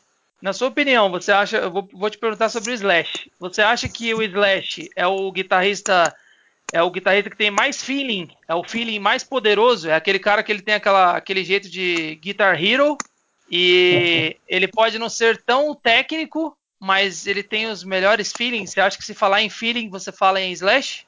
Cara, eu vou te dizer que o que o Slash, ele é um Guitar Hero, cara, completo, assim. Hum. Muita pouca gente sabe, mas o Slash, ele é inglês, né, mano? A maioria das pessoas pensam que ele é americano, né? Mas não, ele é, ele é inglês, ele nasceu na Ah. Inglaterra. Legal. E ele, e ele se muda muito novo para os Estados Unidos, né? E, e ele é aquele cara que ele é o show, né, velho? Você vê na É, postura de palco. É, o cara tem um instrumento que virou um ícone do instrumento que ele usa, que é o modelo Les Paul de guitarra, assim, tá ligado? Sim, sim. E- Muito bonito. A forma com que, com que ele se veste, ele é um personagem completo, assim, tocando, né? Uhum. E falando do músico Slash, mano, cara, de verdade, dos guitarristas que eu curto assim, é, ele é o cara que tem mais feeling pra fazer solo de todos, assim, que eu, que eu escuto é o Slash, mano. É, o Slash, cara, ele é um guitarrista que quem não gosta de rock gosta do Slash, mano. E isso é difícil, velho. Hum, É, verdade. É, difícil, é difícil você ver um cara que não curte rock, que não curte som, um tio seu do churrasco, tá ligado? Você Uhum. vai lá na- naquele churrasco de família e você vê, você tá falando de música, o teu tio, ah, eu conheço aquele cara que usa cartola, que, É, Toca sim. cabeleira. tá Uhum. ligado? Cara, eu lembro, eu lembro de um clipe do Guns que ele toca no deserto. Cara, eu assisti isso quando eu era criança. Eu acho que tá tendo um casamento no clipe e aí de repente o, o Slash tá lá fora assim sozinho tocando guitarra. Cara, eu era criança, eu lembro disso até hoje. Que ele fica maior que a igreja. Sim, é. E o legal desse clipe é que a guitarra, a Les Paul Standard que ele usa nesse clipe, cara, foi uma guitarra que ele ganhou do Jimmy Page, mano. Nossa. Eu vi ele falando. Tem pouca É, história, eu- né? negócio. É, eu vi ele falando, eu falo, ele falando sobre isso, cara. E se tornou um clipe icônico, né, mano? O cara saindo da igreja, fazendo Sim. solo na frente da igreja, assim, dá. Não, e E- ela e no clipe ela dá a ideia de que era aquela igreja onde tava acontecendo tudo e a hora que ele sai lá fora ela fica uma igrejinha, uma capelinha assim, tipo, Uma né? capela, né? Engraçada. Aham. Verdade. Mas o Slash, cara, o Slash, ele é muito mais técnico do que as pessoas acham, assim, tá ligado? Você só Hum. vai ver o quanto é difícil tocar Slash quando você vai tentar tirar algum solo do Guns, tá ligado? Hum. Ouvindo, parece uma coisa. É porque ele é tão melódico, mano, ele, ele tem tanto feeling pra fazer solo. Ah, que você ouvindo parece que não é tão técnico, mano. Mas quando você vai Hum. tentar tirar algumas coisas do Slash, você vê como é complicado, mano. Entendi. É, legal. Legal. São, você quer falar o seu guitarrista? Cara, eu ia citar o Slash, justamente por essa, essa presença marcante que ele tem, né? Da, da cabeleira, da cartola, esse clipe aí que eu lembro, né? De que eu era criança quando eu vi e eu lembro até hoje. E aí vocês acabaram citando o Slash. Eu lembro de jogar com o Slash no Guitar Hero, que eu gostava de jogar Guitar Hero. E, e, mas depois, cara, depois que vocês finalizarem o- o- as citações aí, eu queria ouvir do Gustavo se ele tem alguma referência, assim, o herói dele, assim, putz, esse cara é a minha referência, ele é o meu herói. É esse eu quero, eu quero ouvir dele quem é e por quê. Eu tenho um que tenho eu tenho um que eu tenho certeza que tá na lista aqui que ele vai falar que é um dos caras que ele mais curte, tenho certeza. Ah, eu tenho um também aqui. Mas o, o- um outro, Gustavo, que eu queria saber a tua opinião, puta, pra mim, é um cara que eu gosto bastante. Também cons consegui ver esse cara, graças a Deus. Hoje em dia, cara, eu agradeço a Deus, velho, de ter visto vários desses caras, velho, Uhum. porque não tem substituto, assim, né? E pra mim é um, é um guitarrista que, nossa, ele, ele tem uma energia, assim, que é, é incrível, assim, né? O cara a, a- a galera no, no show assim fica alucinada por causa dele, né? Que é o Angus Young. Queria que você me falasse o que você acha dele. Cara, o Angus é outro cara que eu te falo que é, que é lenda, assim, né? Ele vai além do, do seu guitarrista da banda. Ele é praticamente o frontman da banda, né, cara? Você Uhum. pegar assim, é, é- é impossível você pensar em CDC com outro guitarrista, tem que ser o Angus, né? É. Justamente porque ele, ele é esse cara, assim, acessível, ele é, ele é do rock, né, cara? Ele é aquele cara que a galera curte ouvir o, o, o que ele tá fazendo. Eu vejo muita, muita sinceridade no som do CDC, assim, tá ligado? Os caras não querem ser parecido com nada, ou não querem fazer nada diferente daquilo que, que é a banda, assim. O Angus tem muito dessa característica pra mim, assim, tá ligado? Ele é um Uhum. cara simples, cara. Ele é um cara simples. Eu vou te dizer, assim, que, que o ICDC, pra técnica musical, seria o que a galera fala, assim, de Legião Urbana aqui no Brasil, sabe? São Uhum. músicas são músicas que não têm dificuldade, mas a criação, cara, a, a melodia, a forma que te cativa o som é inexplicável, assim, tá ligado? É. E o, Uhum. An- e o Angus é esse cara, cara. É aquele cara que tem aquela característica do blues, né? Você vê que ele tem Uhum. muito daquele som cruzeiro, assim, na, na, na criação dos- das músicas do ICDC, assim. E é uma lenda, né, cara? O cara é uma É. lenda completa, assim, né? Legal. Pra, pra, pra eu dar uma apressada na minha lista aqui, eu vou botar dois aqui, um contra o outro. Vou fazer um, ver- vou fazer um versus aqui, e aí você me fala qual dos dois que você acha mais legal, tá? Qual que você curte mais, ou se, se você, quando você aprendeu a tocar, qual, o que, qual deles te influenciou mais. Você prefere o Steve Vai ou o Joe Satriani? Hum, Satriani, cara. Eu, eu gosto mais da forma do Satriani de composição, assim, cara. Principalmente quando a gente tá falando de CDs onde é Uhum. instrumental mesmo, assim, tá ligado? Eu acho que o, é, o Satriani me, me emociona mais. Uhum. Vai lá, Gabriel. Caramba, legal. É, eu tinha colocado o Vai também, porque o Vai ele tem uma, uma influência. Eu tava pensando assim, um cara de hard rock, assim, né? Aí eu penso, Hum, e o Vai teve uma passagem fantástica, assim, no, no hard rock. E o, mas o Vai toca qualquer coisa, assim, né? Então, enfim, Gabriel. é legal o que você falou. Ah, Você sabia, você tá ligado que o Vai já tocou no White Snake, né? sim, sim. Nossa. Você tá ligado? Inclusive é a tá ligado? fase que eu mais gosto. E ele gravou as guitarras do Osmosis, né? Do Ozzy Osbourne, né? Uhum. Foi o Não, é, Vai que não. gravou as guitarras. É, né? o cara faz o que quer, né? E aí eu, eu, É. eu- eu tinha colocado hum, é, ele, né, do, do hard rock, coloquei. Aí eu vou fazer como o Walter fez. Isso. vou te, vou te falar logo dois, mas não um embate entre os dois, porque eu acho que eles Aham. são muito diferentes, eu acho que tecnicamente nem se equivalem, é, mas que eu quero saber sua opinião. Um é o Van Halen, né? Que para mim também é um, falando de como eu gosto muito de hard rock, assim, nossa, é um cara que tem uma, uma sonoridade muito muito bacana. E um cara que, nossa, eu tenho um amor por esse boy, né, velho? Que é o Dave Murray, né, do Iron Maiden. Embora quem gosta de Iron Maiden tem, assim, e, e que toca guitarra tende a ir pelo pro Adam Adrian Smith, que talvez tenha um pouco mais do, do que você falou sobre feeling e tal, né? Mas o Dave ainda é um cara que, nossa, me toca bastante, assim. Então eu queria que É você falasse que- do Dave Murray e do Van Halen. É aquele que parece o Chuck, o Dave Murray? É ele mesmo. É a Roberta Miranda, né? O Dave Murray.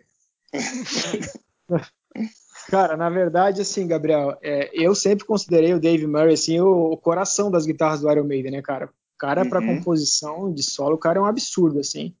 Ele tem Uhum. uma técnica muito muito legal de ligado para fazer solo, né, cara? Que eu acho fantástica a forma com que ele com que ele utiliza esse tipo de técnica nas músicas do Iron Maiden, assim. Uhum. E o Adrian Smith é isso que você falou. O Adrian Smith ele já tem aquela pegada mais feeling, assim. Ele não tem essa pegada muito técnica, igual o Murray, né? Uhum. Mas o Murray e o, e o Ed Van Halen, cara, são dois guitarristas que eu já considero um pouco acima da média, assim. tá ligado? É. Hum, O Ed legal. Van Halen, cara, eu acho que ele vai ser o top 3 técnicos, na minha opinião, assim, tá ligado? É. Uhum. É, e os, os três que eu considero mais técnico, por incrível que pareça, nenhum dos três são os que eu mais gosto. Mas Uhum. são os três que são técnicos no absurdo, assim, cara. Que você fala assim, cara, Uhum. É extremamente difícil você reproduzir alguma coisa desses caras, tá ligado? Uhum. O Ed Van Halen vai ser um deles. Porque, Uhum. o cara, o cara era monstruoso, né? Além Sim. de ser, de ser músico, ele não era um guitarrista de rock. O Ed Van Halen era músico, né, cara? O, o Uhum. Ed Van Halen, ele toca de música clássica jazz na guitarra. E tinha uma banda de hard rock, né? É. Uhum. Então acho que são E- e- duas referências. E, e, e pra- só para dar um, um, para dar uma confrontada entre ele e o Paul Gilbert, quem que você acha que é mais Ah, ô, fura É. olho, ô, fura É. olho. Era esse cara aí que eu ia falar, porque ele gosta desse cara aí, pô. Fura olho, É. caramba. É porque eu Caramba. pensei no Mr. Big, assim, falei, caramba, pensando né, em técnica e tal, talvez um confronto Van Halen e, e Paul É, Gilbert mano. seja interessante. É. Cara, eu, eu vou te falar que o Paul Gilbert e o Ed Van Halen, pra mim, são os guitarristas mais técnicos que eu já ouvi, tá ligado? Hum. É, o, Malm, o Malmsteen, que é o que a galera tem de referência, assim, ele é muito rápido, mano, mas isso é diferente de você ser técnico, tá ligado? Hum. Eu não tô dizendo que ele não, não seja técnico, mas, cara, o Paul Gilbert, pra mim, é o melhor guitarrista que eu já ouvi, tá ligado? Mais Uhum. uma vez, eu- não curto muito Mr. Big, eu acho que é, Hum. que é uma banda que tem o Billy Sheehan no baixo, que é o- um dos maiores baixistas que eu já ouvi. É. E de guitarrista, o guitarrista mais técnico que eu conheço, cara, que é o Paul Gilbert. Mas, cara, eles já estão num nível que é, que é muito difícil você falar esse ou aquele é melhor. Vai por gosto mesmo, assim, tá ligado? Uhum. Vai do, vai do que o cara gosta de ouvir. Porque esses dois aí, mais o Steve Morse, na minha opinião, são os três guitarristas mais técnicos que eu conheço, assim, tá? Hum. Legal. De rock, né? E, e eu queria eu queria pedir pra você falar agora, já que a gente, pra gente já daqui a pouco, daqui a pouco já vai pra uma hora que a gente tá falando, tá com- nesse papo de música e guitarra. Então agora eu vou falar pra você aqui os últimos cinco aqui da lista, já que teve alguns que até o Gabriel citou. E eu queria que você falasse só uma palavra. Se você resumisse o cara só numa palavra, o que, que você acha? Entendeu? Show, show. Então eu tenho aqui Steve Ray Vaughan. Steve, Steve Ray Vaughan. Cara, que vem na minha, não vem nada na minha cabeça além de blues, cara. Puro. É, Joey Perry. Ah, cara, aí, aí me arrebentou. Cara, primeiro, eu sei que é uma palavra só que você queria, tá ligado? Mas, Aham. cara, o primeiro CD que eu comprei na minha vida foi o Nine Lives do Aerosmith, tá ligado? E Hum. depois que eu vi o Joey Perry tocando, Les Joey Paul. Perry, é, Joey Perry é feeling total, né? É, Jimmy Page. Hum, lenda. Kiko Loureiro. Hum, absurdo. E por último da lista aqui, o Jerry Cantrell, que eu sei que você gosta dele pra caramba. Ah, Ô, louco, não acredito que você não Ah. colocou dois caras aqui, velho. Toma agora! Ah. Toma! Cara, esse aí, a- o que define ele pra mim é favorito, cara. Esse é o meu guitarrista preferido de todos, velho. O Jerry Por quê? Por Cantrell quê? Por quê? Por que você acha ele, no meio de tantos guitarristas, aí você acha, você acha que o cara, além de tocar bem, ele tem atitude, ele tem estilo, além da, do- da técnica, do feeling? Você acha que ele reúne tudo isso? E, ele sabe cantar também, né? Sim, cara, o Jerry Cantrell tocando guitarra, cara, é- eu, eu considero ele o melhor guitarrista, o guitarrista que mais me influenciou, porque ele tem uma característica que ele soa sombrio, cara. Ele é diferente de todos os outros guitarristas que eu escuto. assim, ele tem uma, ele tem uma Hum. característica muito própria dele. Você, por exemplo, se você vê o Jerry Cantrell tocando guitarra, você vai falar, se você não souber de quem é a música, você vai falar, é o Jerry Cantrell que tá tocando. É, é verdade. Ele, te- ele tem identidade, assim, tá ligado? Isso é muito particular, né? Isso vai muito de pessoa para pessoa. Mas, particularmente, cara, a gente não tá falando de um guitarrista técnico, né? Que é considerado aí de nível hard de técnica. Mas de criação, de feeling e de identidade própria,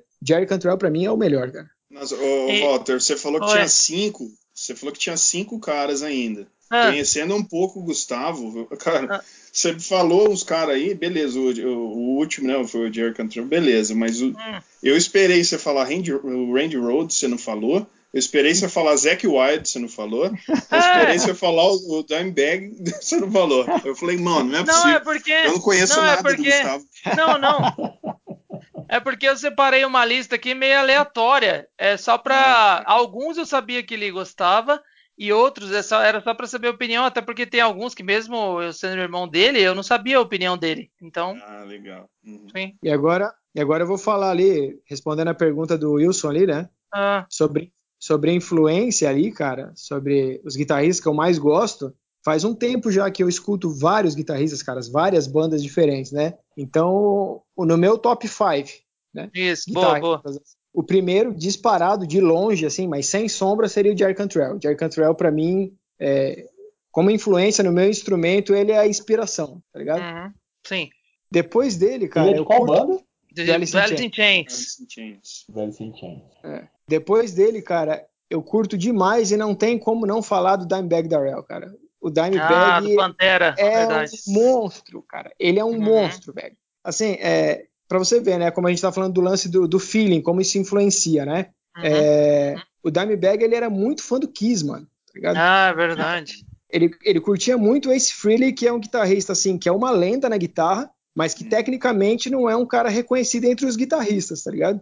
Mas ele formou um músico absurdo, velho. A formação do Dimebag Darrell na música, assim, cara, é aquilo que, eu tava conversando ali com o Adriano sobre o, o você aprender pela dedicação e você ter dom, tá ligado? Hum, O Dimebag, cara, além de ser extremamente técnico, ele era extremamente criativo, cara. As Ah. músicas do Pantera são pesadíssimas, mas tem um som muito harmonioso na criação de solo e harmonia de guitarra, assim, tá ligado? Uhum. Então ele seria ali, ele estaria como o segundo guitarrista que eu, que eu mais admiro, né? E você acha, só, só um parênteses rapidinho, você acha que o Jim Bag Darrell se- é, acabou se tornando um guitarrista melhor do que o Ace Frehley? Foi a base dele, assim? Nossa, tecnicamente é incomparável, não dá pra comparar um com o outro. assim. Tecnicamente, né? não como como o que, ele, o que ele fez e o que ele representa na música, no Sim, rock, sim. né? O Ace Frehley é uma lenda, né, velho? Ace Frehley e sim. Stanley são lendas, assim, né? Ah, Mas tecnicamente falando, não, não dá pra comparar, né? Tá, segue o de- seu top 5 aí. Uhum.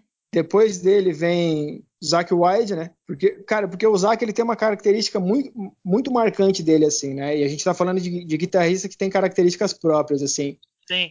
O Zack Wilde, cara, eu li, uma, eu li sobre ele numa matéria, numa revista uma vez, que definia o som do Black Label Society como uma porrada melódica no estômago.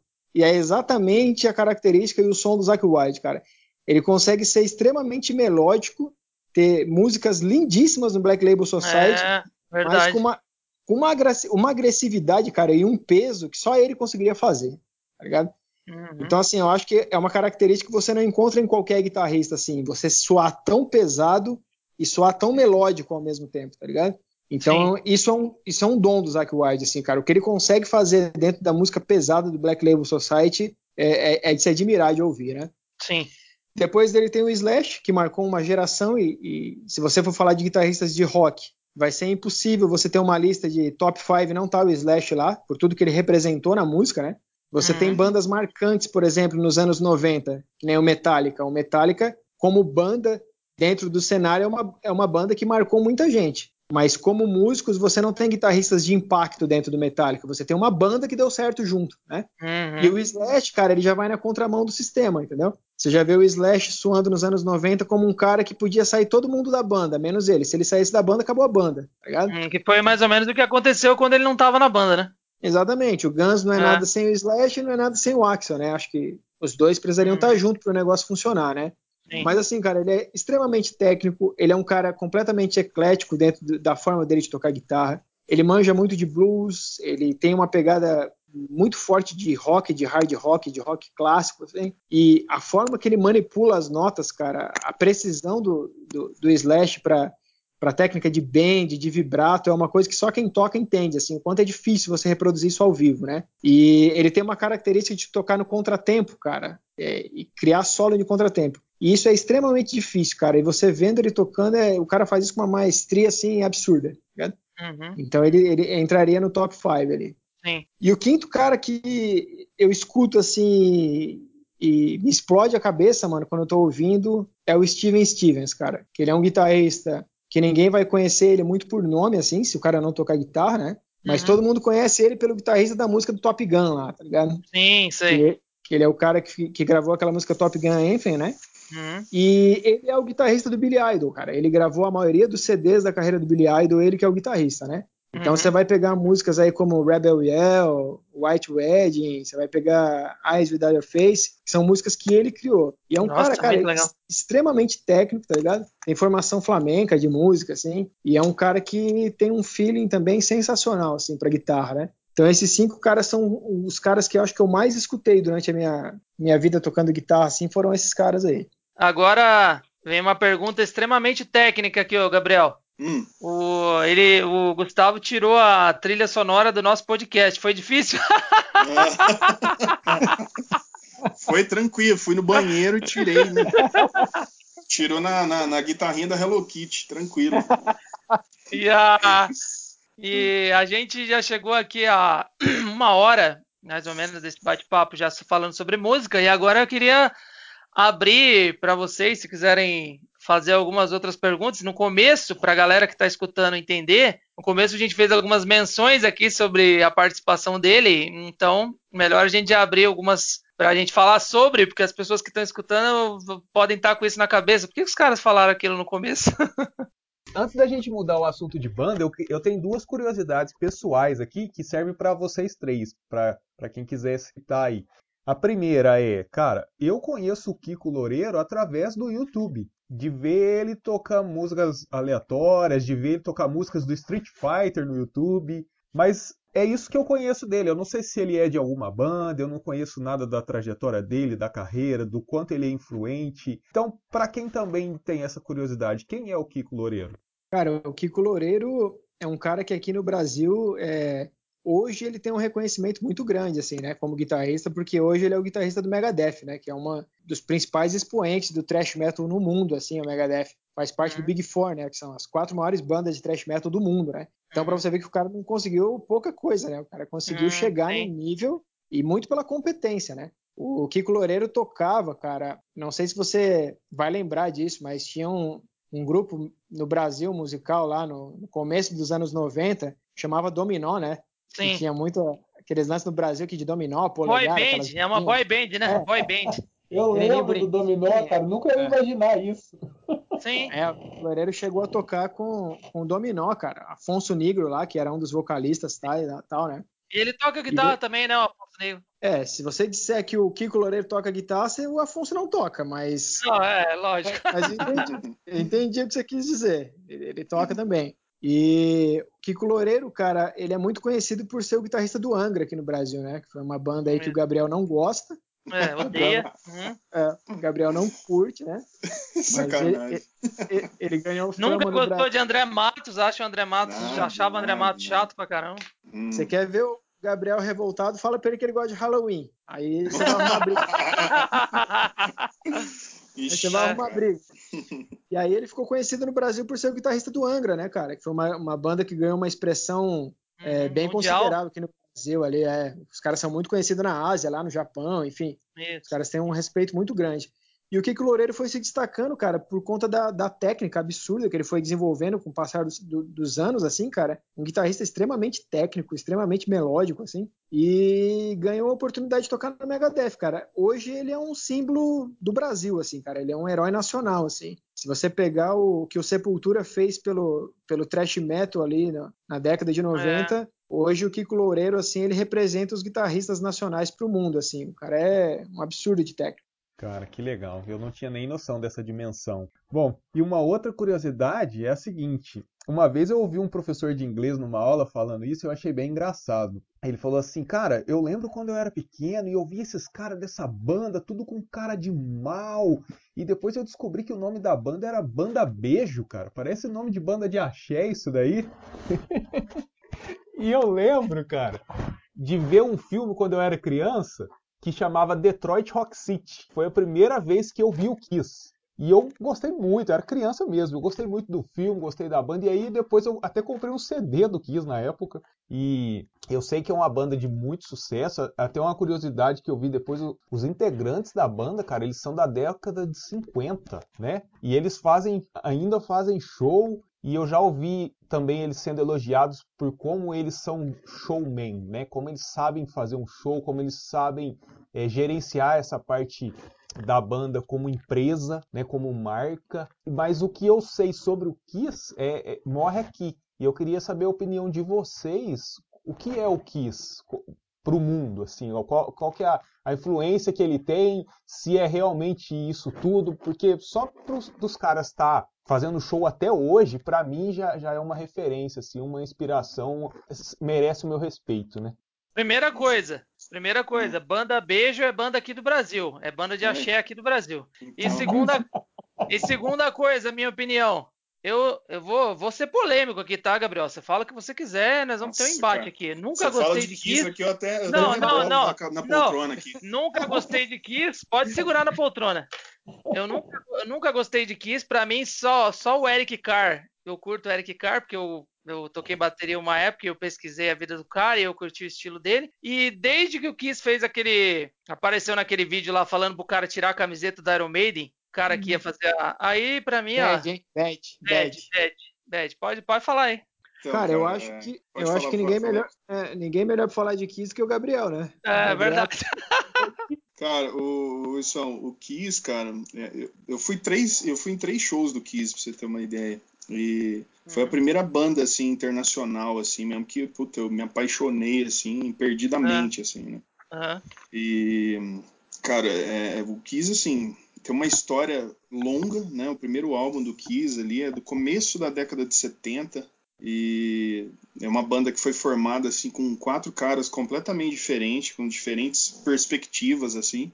E os caras, é o que você falou, né, sobre marketing, pra mim, é, foi a banda que melhor soube trabalhar isso sempre, assim, né? De ter uma É marca muito forte, né? Uhum. É, hoje em dia tem até caixão do Kiss, cara. Sabe? Tem, você consegue comprar jogo de talheres do Kiss, sabe? É, o Kiss é, ele é muito grande, assim, né? Se tornou uma banda gigante, né? Através do, do- dos tempos, assim. E os caras, desde cedo, eles foram muito, muito inteligentes nisso, assim, de nos primeiros shows, assim, eles alugarem limusine para chegar no lugar e chamar a atenção, todo mundo, nossa, quem é essa banda, né, e tal, e, e, na verdade eles não tinham nada ainda. Pra então era mostrar que era justamente maior- para chamar a atenção, né, e os caras falam caramba e tal, e criar, né, um- uma hype, né, para ver eles. Uhum. E, e os caras se garantiam no show, né? E, então, o, o que você falou sobre ser showman, realmente, os últimos shows do Kiss, é, inclusive que, que eu fui, você vê que os caras já estão velhos, né? Já não tem a mesma energia, mas os caras têm um investimento absurdo nisso, sabe? De ter uma tirolesa que o cara pega do palco e vai lá pro meio da galera Uhum. Uhum. de, de ter fogos demais, de ter efeitos especiais. O cara teve um- uma turnê deles que eles davam, distribuíam óculos 3D pra galera, sabe? Então Sim. é uma banda que sempre, sempre investiu muito nisso, assim. E, lógico, influenciou uma galera, como, como o Gustavo falou, né? Um dos, dos guitarristas que ele, que ele citou entre os cinco que mais influenciaram ele, né? Sim. É, então o Kiss teve, teve um peso muito grande, né? É, junto com Aerosmith, né? Quando você, quando você fala na história do rock, falando dos Estados Unidos, as duas bandas assim que puta, dividiam os Estados Unidos eram o Kiss e o Aerosmith, né? Por uma época. Né? Certeza. Que legal. Então é, é uma, é uma banda que tem uma história muito rica, né? Tem suas polêmicas, tem seus problemas, tem, tem partes muito tristes assim. Inclusive o Eric Carr, que puta, é um baterista que eu também adoro e, e Uhum. o cara morreu com câncer, de câncer, né, Walter, se não me engano. Isso, isso. E ele morreu no mesmo dia que morreu o Fred Mercury. E, Hum. Então, se, se não me engano, em 91. Então, é, enfim. E, o que você falou sobre marketing, que, é, uma- que eu acho interessantíssimo, foi que eles, no, no início, né, eles usavam máscara. E, cara, nossa, tinha uma, uma segurança absurda para que ninguém visse o rosto dos caras, né? Uhum. A ponto dos caras destruir a máquina fotográfica, dos caras que conseguiam pegar eles é, em algum lugar assim, sem máscara. E aí é lógico que isso aí também passa um tempo e isso cansa, né? A galera começou a perder a curiosidade. Até que eles resolveram é, fazer um, gravar um CD e anunciar que eles iam aparecer sem máscara. E aí eles conseguiram de novo toda a mídia dar atenção e tal. E aí, claro, de novo, houve um período, né, é, a década de 80, que o hard rock foi, né, era muito forte, eles mudaram um pouco o estilo, eles entraram naquela, naquela hype do momento, e aí na década de 90 eles fizeram um movimento inverso, né, era onde a década de 90 teve o, né, uma, algumas mudanças, teve o, o, grunge e tal, o heavy metal o hard rock, ele, puta, ele, ele ficou fraco, vamos dizer assim, né, você não tem grandes álbuns de metal, assim, no, no, na década de 90 e de hard rock, né, e aí o que, que o Kiss fez? Voltou com a formação original e de máscara de novo, sabe? Meio que para ganhar na nostalgia da galera. Então a banda. É, eu sou meio suspeito para falar de Kiss, cara, mas é uma puta de uma banda. Ô, Gabriel, Musicalmente, é puta banda. Eu, eu vou te dizer assim, cara, que a gente tem que analisar também no período o que, que tinha naquela época, né? Os caras, ah, eu não entendo como que o Kiss é tão grande. É. Verdade. Os, cara, é, os caras fazem música simples, mas vamos voltar lá na época dos caras, igual o Adriano tava falando aí, né? Os caras são de 1950, os caras já tocavam, né, mano? Uhum. O que, que, tinha naquela época, né, cara? Olha o que os caras trouxeram, né? O que, que, o que, que não era de novo naquela época? Os caras não chegaram radicalizando tudo, né, cara? De estrutura que tinha na época, de música. Então Sim, a gente sim. conta muito também pro tamanho que os caras são hoje, né? Ah, sem dúvida. Eu, Ah. eu vejo, eu vejo muito como, como a, a Inglaterra foi, foi foda assim no, é, no começo né, dos anos 70 ali, tipo Led Zeppelin, Deep Purple, Black Sabbath e depois tudo que veio vindo né, a- a- nesse embalo coisa. assim, né? E, e realmente aí, puta, ali apareceu Aerosmith, apareceu ECDC, apareceu Kiss e tal, e, e tudo que veio na década de 80 veio muito influenciado, né, por esses caras, né? Então é, nossa, o Kiss tem uma história, tem uma história bem rica, tenho- bem interessante. A gente, a, a gente não pode falar de guitarra, né, cara, sem mencionar David Gilmour, né? E eu Sim. falo isso porque a gente tá falando de Kiss e eu acho que o Kiss, cara, ele tem aquela proposta de show muito daquilo que o Roger Waters fez no Pink Floyd, né? Que é Uhum. vender um espetáculo, não um- apenas um show de música, né, cara? Uhum. Então, se você vê os shows do Kiss, os shows do Pink Floyd, assim, é, é- é praticamente você comprar um ingresso de teatro, assim, mano.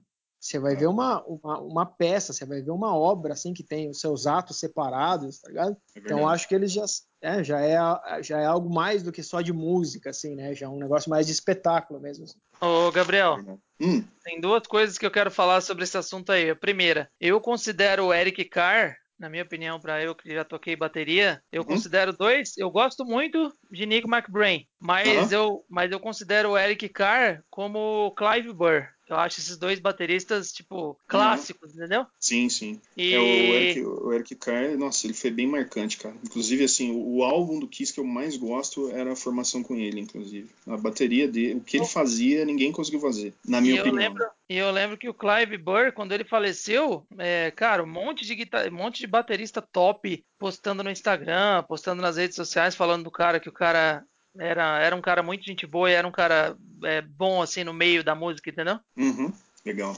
E o outro ponto que eu queria falar é o seguinte, para desmistificar essa questão aí de falar que o Kiss começou a usar aquelas máscaras lá porque copiou o Ney Mato Grosso, dos Secos e Molhados, sabe? Galera, não, não, a galera chegou ao ponto de inventar que o Paul Stanley ligou pro Ney Mato Grosso, cara, perguntando se ele podia usar. Você acredita nisso? Ixi. Teorias da conspiração. Então, Imagina, assim, imagina o Paul Stanley num orelhão, né? Liga 55, 11. Então, assim só, pra, só pra desmistificar se tem alguém que tinha essa, esse pensamento na cabeça aí, ah, o Kiss copiou os secos e molhados. Então, nada a ver. É, galera, eu sinto muito ter que ter- dar uma avançada aqui, porque eu- daqui a pouco a gente precisa é, encerrar, mas eu queria passar para aquela outra parte que a gente começou falando, ó, trazendo algumas referências sobre o nosso convidado aí, e aí eu queria falar, queria fazer uma pergunta. Na verdade, esclarecer, né, para todo mundo que ouviu no começo aí. o Wilson, o Wilson deu um pouco de risada. realmente ele já namorou com a sobrinha do Batoré, isso é verdade. Nossa. Tô curioso, cara, na verdade. Eu quero saber se ela parece o Batoré. Nossa. pra sorte dele, não parecia ou não, o Batoré. Não, cara. Ô Wilson, na verdade, na verdade, cara, eu já desconfiava, porque ela não parava de falar, ah, para, ó. E eu achava isso estranho. eu achava estranho. Ah, para! E aí, depois que eu descobri, tudo fez sentido. Mas não, cara, não parecia não, não parecia não.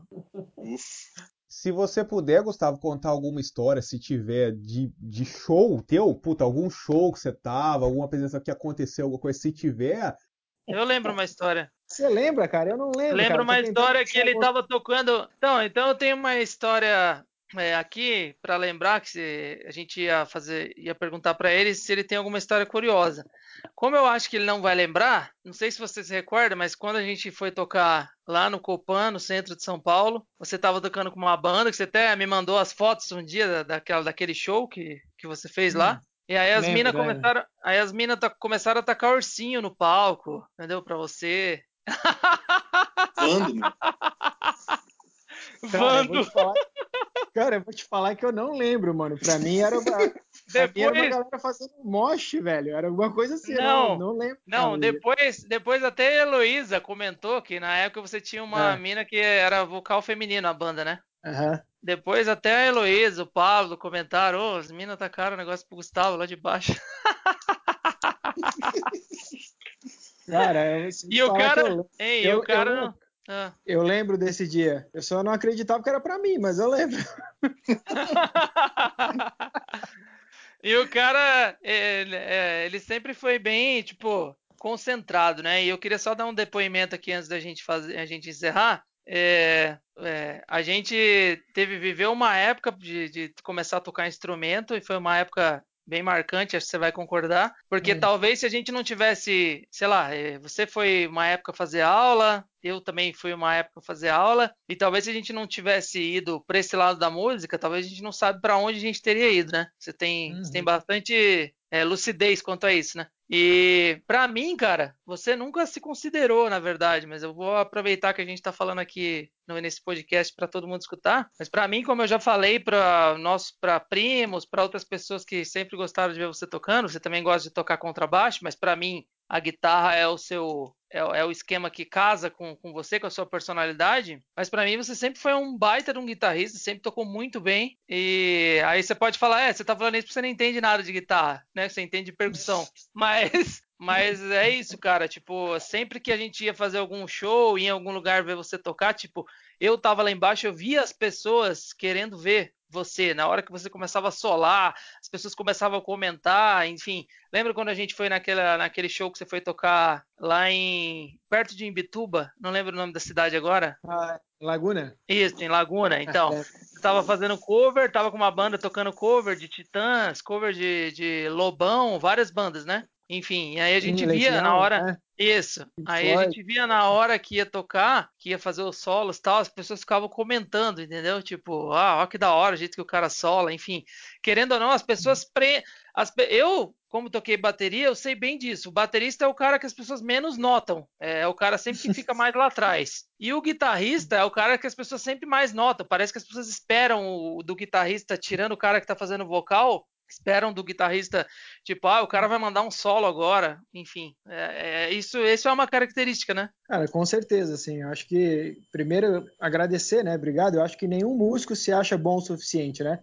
Acho que Uhum. o cara sempre tá, tá buscando mais, assim, né? Mas para mim o gratificante, muito gratificante, é, é, é lembrar de toda a trajetória, né? Não só do lugar que, que você alcançou ali quando você conseguiu algo que você queria tal, mas eu fiz muitos amigos assim por causa de música, né, cara? Por causa de guitarra, né? A gente fez amizades igual do Gabriel, que cantava em outra banda, e- igual você É, que tocava bateria em outra banda, tá ligado? Uhum. Então, assim, isso que pra mim é o mais gratificante, tá ligado? Eu lembro do Denis, que já tocou comigo, já tocou com você. É, Então, assim, então, assim a música, cara, me deu muita coisa boa, assim, tá ligado? Muita coisa que eu me lembro, muita coisa que eu tenho até hoje, que é a amizade, assim, de muitas pessoas, né? Então, eu acho que, que são coisas assim, são, são hobbies, são, são coisas que a gente gosta de fazer que, que vai agregando para a vida mesmo, né? Então Uhum. acho que isso é o mais gratificante, assim, cara.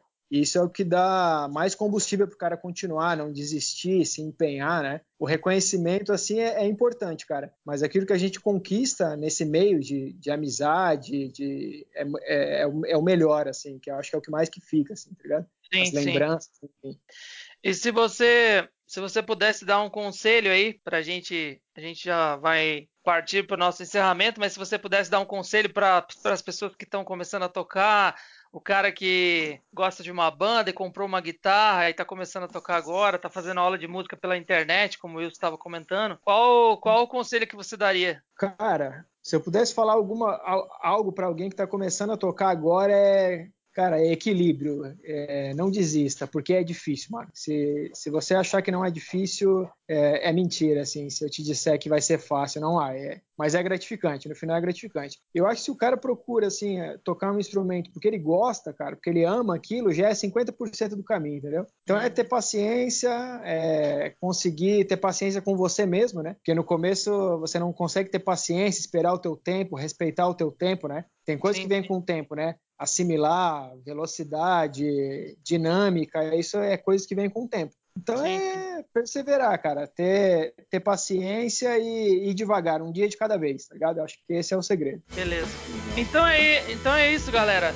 A gente. Nós vamos encerrando por aqui esse episódio do BDLI Podcast. A gente quer agradecer demais aí a presença do Gustavo, que a gente pôde bater esse papo aí sobre música. E vamos fazer aí as nossas considerações finais, então. Valeu, Gustavo. Obrigado, cara, pela presença. Super legal receber você aqui. Esse papo sobre, sobre música foi super bacana. Eu espero que você, que você venha de novo né, em próximos episódios aí pra gente contar umas histórias aí. né, Da, da nossa época, né? Que a gente tinha banda lá atrás, né, longos anos atrás. E, mas obrigado mesmo pela, pela participação. Obrigado você aí que ouviu a gente até aqui. É, espero que vocês tenham gostado do papo e mandem sugestão pra gente né, nas redes sociais. A gente recebeu algumas bem legais e estamos conversando sobre isso. Em breve, fica ligado que vão aparecer no seu dispositivo aí, nas suas plataformas aí de podcast. Deus lhe pague, obrigado galera, até o próximo. Obrigado, gente. Obrigado, Gustavo.